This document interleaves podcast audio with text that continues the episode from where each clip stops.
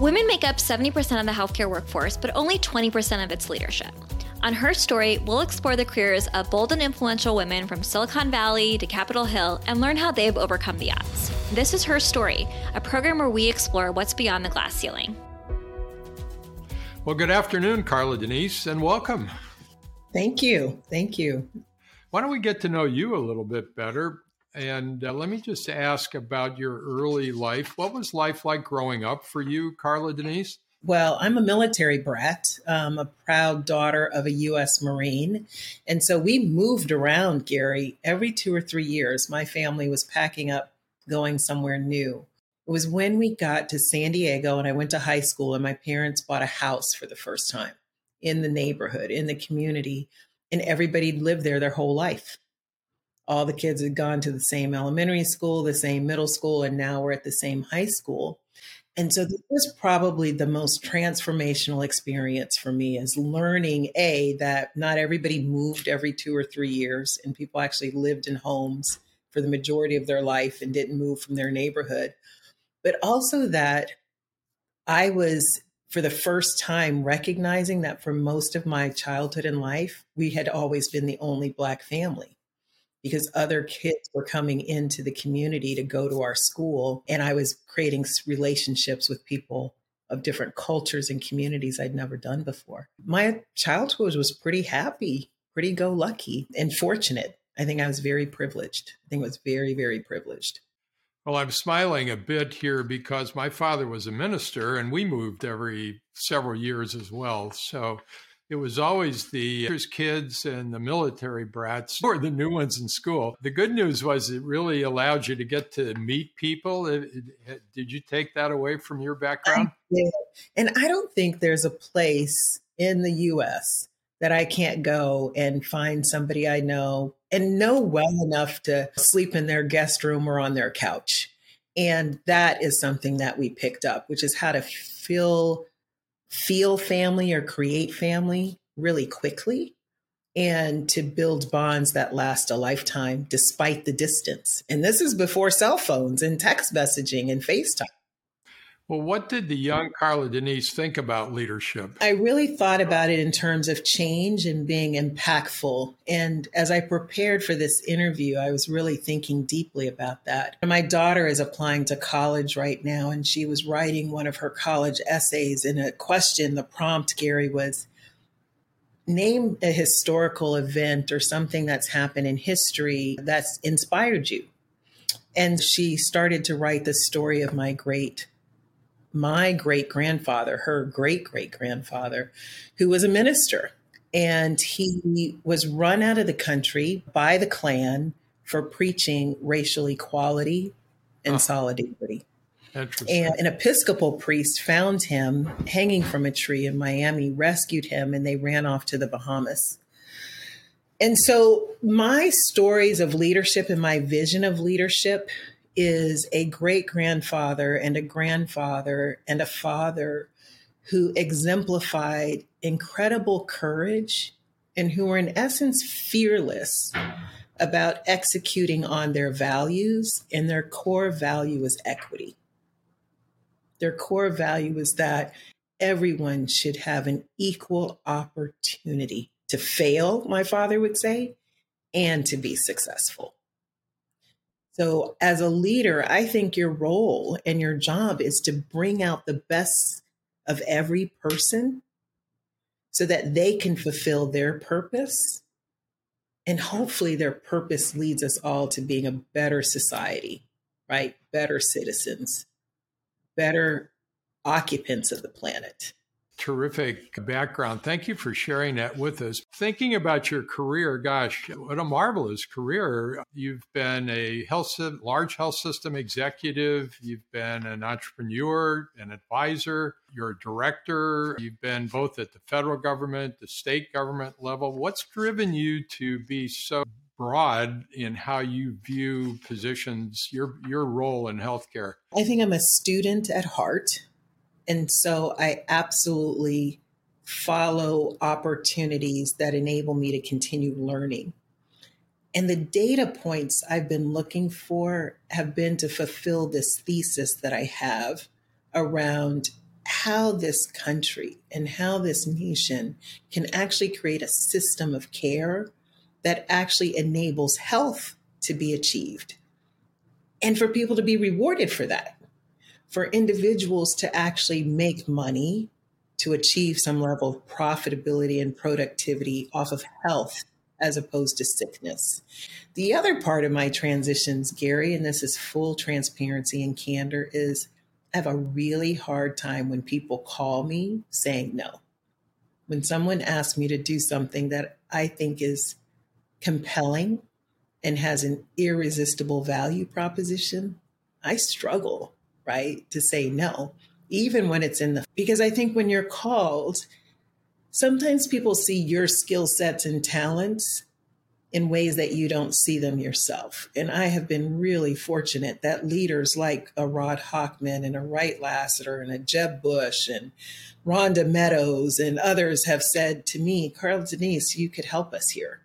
What would you say over the course of your 20 years of experiences in healthcare? What are the major lessons that you've learned one is not to take yourself too seriously.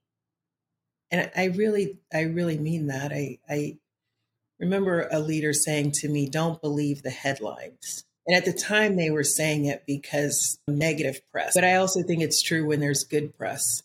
Don't always believe the headlines. Don't take yourself so seriously. The second one is work is actually really hard if you actually are working, you're trying to use energy to produce something that has value. And work is not vacation, work is hard. And the energy that it takes to do that in solo or in partnership and collaboration means that you're pushing uphill to produce something that has value. And you have to keep work in context because it is not vacation. I love it when people say, oh, if you love what you do, you never worked a day in your life. Probably didn't. You weren't working. You were just taking up space. Right. You're taking up space. Yeah. But if you really are working, you go home, you're tired. You're exhausted. Maybe you're even frustrated and mad. But when you wake up the next morning, you should be able to look back and say, I produced something that has value, that's sustainable, that will have meaning beyond me, right? Even after I'm gone. So that's my number two. So, one, don't take yourself too seriously. Two, work is really, really hard and it should produce value. And then I think number three, what I've learned is that we collectively can do great things if we work together as community. Right? If we really have faith in one another and why we have the purpose or the calling that we have and have respect for that, we can do great things. I don't think anything is insurmountable if we collectively want to make change and we do it in community.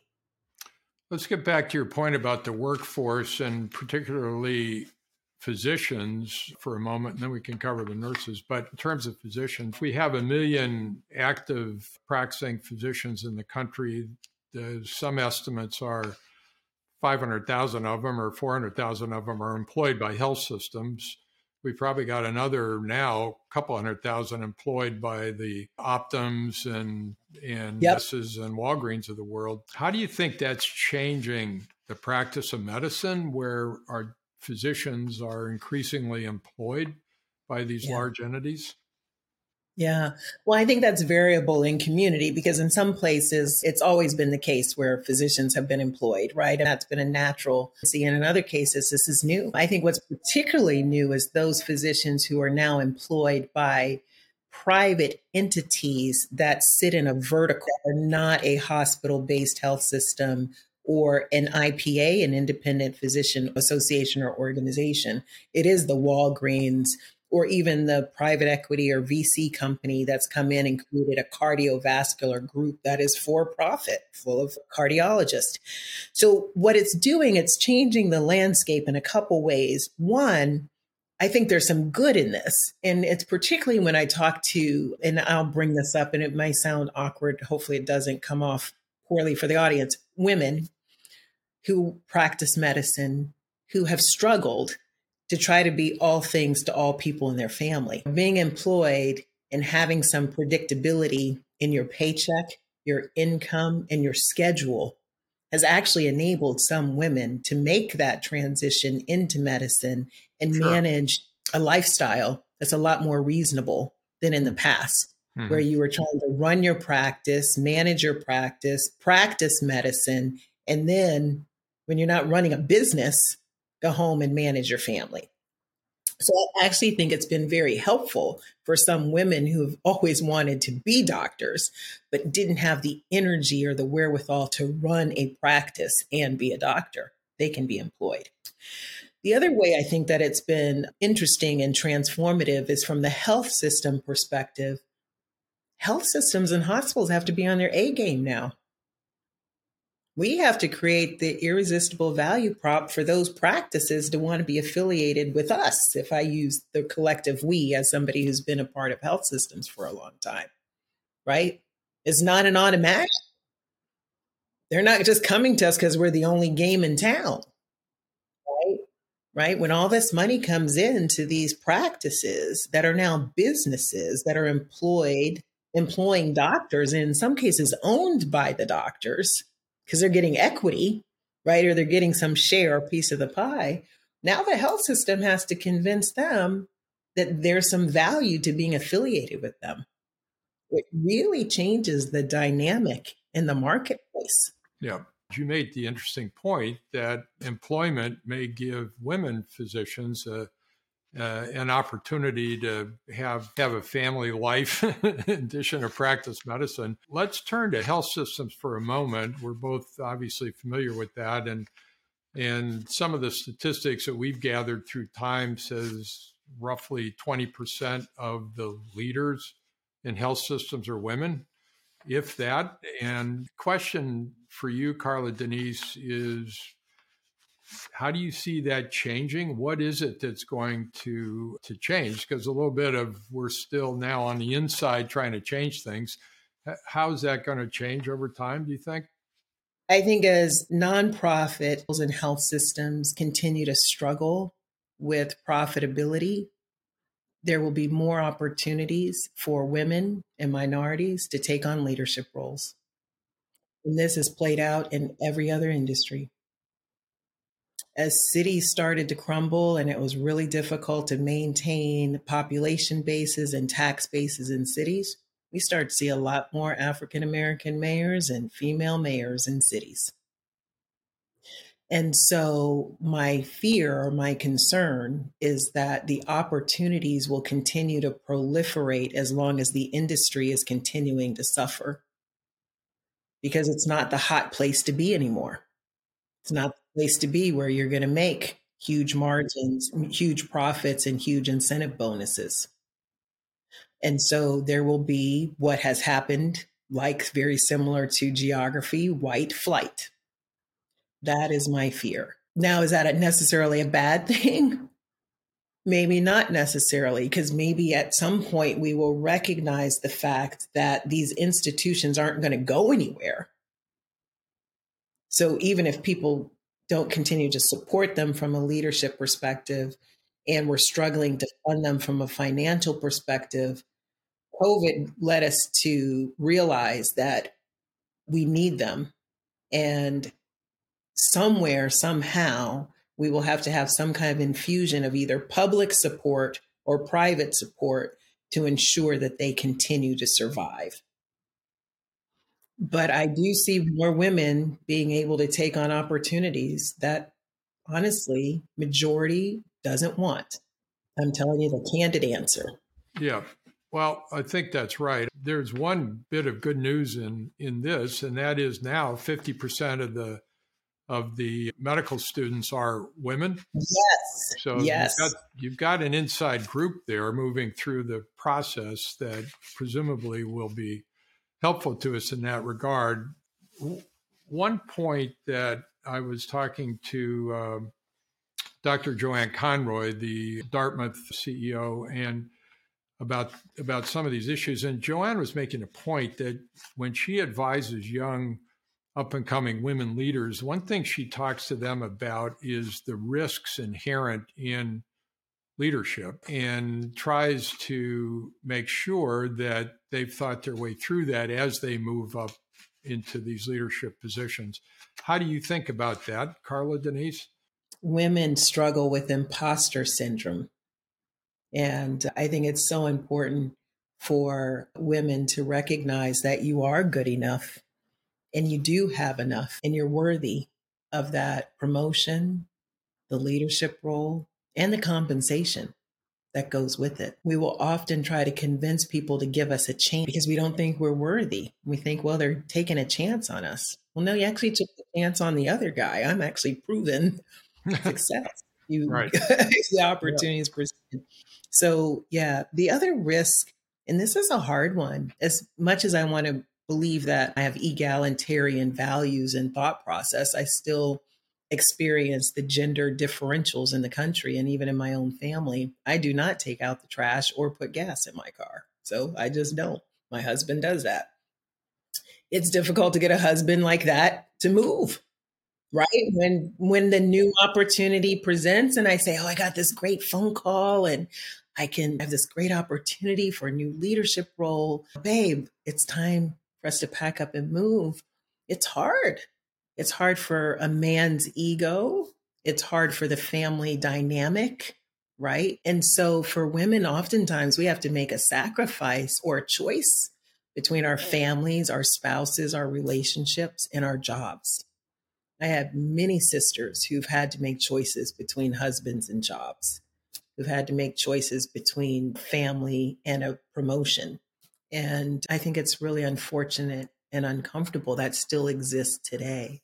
I'm blessed. I have a husband who, when he married me, my father made it pretty clear to him that my husband would do what I said. he doesn't always, but my father tried to put the fear of God in him. If you marry this chick, better be ready to do what she says. But that's the benefits, not- the benefits of a Marine father. I put the fear of God in my husband before we got married. But yeah, there's a huge risk in being a leader. And I'll tell you, I regret the birthdays that I've missed, the recitals that I missed, the soccer practices that I missed. I do, because there are some days when I've woken up and I'm like, oh, I made the wrong choice. They could have lived without me in that meeting, but I didn't think they could because I was so fearful that I would lose my position or my clout or my place if I said, I need to take the day off to be mommy. How can men in the work environment at least be more supportive of women? Yeah.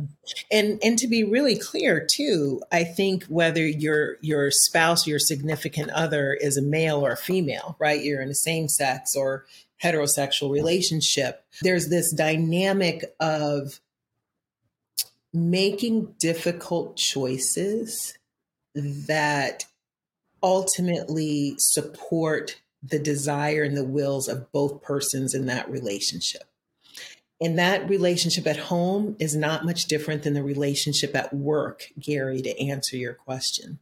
I think in the work environment, men can serve as sponsors and allies of women who want to be promoted, who are sitting at that leadership table and need to have a voice and often have an internal struggle of what decisions to make. Mm-hmm. When you're one up or your peer says to you, Hey, I know your kids have a recital tomorrow. I got you. I got your back. Go.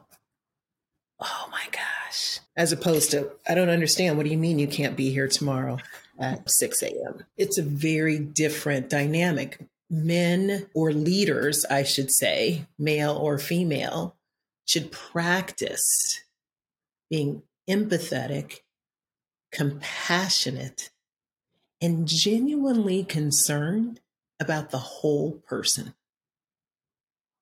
genuinely concerned about the whole person.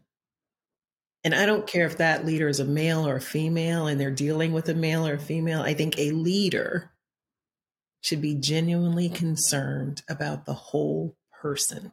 The intersectionality of being an African American woman leader, and for a good part of my career until now, when these gray hairs popped up, a young one at that, has been incredibly challenging. And there are oftentimes you don't feel like you have community. Remember, I grew up being the only Black child in the only Black family my professional career i've grown up being the only black female. My i've had many favorite jobs but one of my favorite jobs was being the chief negotiator for providence right? So i ran all of payer contracting for providence health and services and i'd go into the negotiations on behalf of the provider side with the payers. I was always the only female and always the only African American until I ran into one person whose name I'll drop is Cheryl Pegus. And yep. I never forget when we landed in the room and we looked at each other, we made eye contact and then we stopped, right? Because we had to get to business. But there are not many women, there are not many African Americans, right, in these leadership roles. And so I think for men, to answer your question, to be exceptionally curious, I think sensitive, and actually genuinely concerned is important. And I say that because we're typically recruited and sought after because there's a commitment to diversity. So follow me, Gary. And so I've been told we want you. We are very intentional about wanting to diversify our boardroom, diversify our executive suite. And then I get there and I learn that what they really want is somebody who behaves, thinks, walks, talks just like them, but just has a different demographic. So when you say you want diversity, you really need to mean it. You need yep. to say, I want somebody who thinks differently, walks differently, maybe talks differently, so that I can be constantly open to the fact that the world we live in is very different than the people who are sitting in this room. Right? That's what we need from the male who's in the room, right? From the majority individual who's in the room because it can go either way. It could be a room full of black folks with one white person in it, room full of white folks with one black person in it. But when you are the majority and there is somebody who is in that minority position, take advantage of the fact that they are actually different and embrace it. Unfortunately, we're going to have to land here. Carladenise, I hope you'll come back, uh, be with us again. We could go on for days here, at least from my standpoint. This has just been terrific. Love your view of the world. I do have one question to wrap up, if we could. What advice do you have for young, up and coming leaders in healthcare? Be brave, be fearless, and actually recognize it's work but it's absolutely the right work and do it for the right reason, which is you want to have an impact. You want to improve the actual health of this community, right? That we are all accountable for so we can leave something good behind. Yeah, be brave, be fearless. Well done, Carladenise. Thank you so much for being with us. Thank you for having me. Her Story is a podcast produced by Think Medium. For more leadership stories from inspiring women across healthcare, tune in every Wednesday. Please subscribe to Her Story on Apple Podcasts, YouTube, or wherever you're listening right now. You can also view Her Story episodes in video and access exclusive content on our website at thinkmedium.com. Be sure to rate and review Her Story so we can continue bringing you insights from influential women across the country. If you enjoyed this episode, we appreciate you spreading the word to your friends, family, colleagues, and mentors who might be interested. For questions and suggestions, please contact us at herstory at thinkmedium.com. Thanks for listening.